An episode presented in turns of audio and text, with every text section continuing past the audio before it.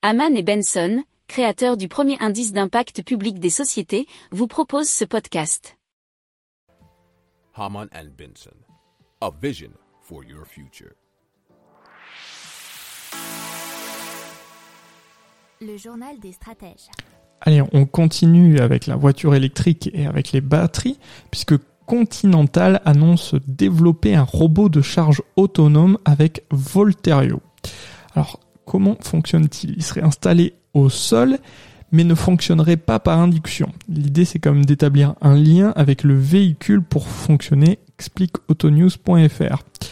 Euh, le but c'est d'être rechargé par sur-biais et que les voitures électriques doivent être dotées d'un connecteur sur leur soubassement. Alors, comment ça marche en pratique? La voiture compatible égarée au-dessus de ce chargeur, deux composants se connectent automatiquement via un système intelligent. Il y aurait une marge de 30 cm prévue pour le connecteur, pour pas que ça, soit trop trop précis. L'angle de positionnement de la voiture n'est pas non plus pris en compte. Alors, euh, Continental précise que ce chargeur sera proposé dans une version de 22 kW en courant alternatif. Donc ça serait une charge plutôt lente. Et dans un second temps, il sortirait une version de 50 kW en courant continu. Cela plutôt pour les bornes de recharge publiques.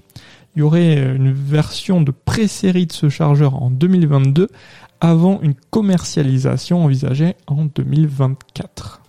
Si vous aimez cette revue de presse, vous pouvez euh, vous abonner gratuitement à notre newsletter qui s'appelle La lettre des stratèges, LLDS, qui relate, et cela gratuitement, hein, du lundi au vendredi, l'actualité économique, technologique, énergétique, mais aussi de l'hydrogène, et puis de tout ce qu'on trouvera super intéressant pour votre vie.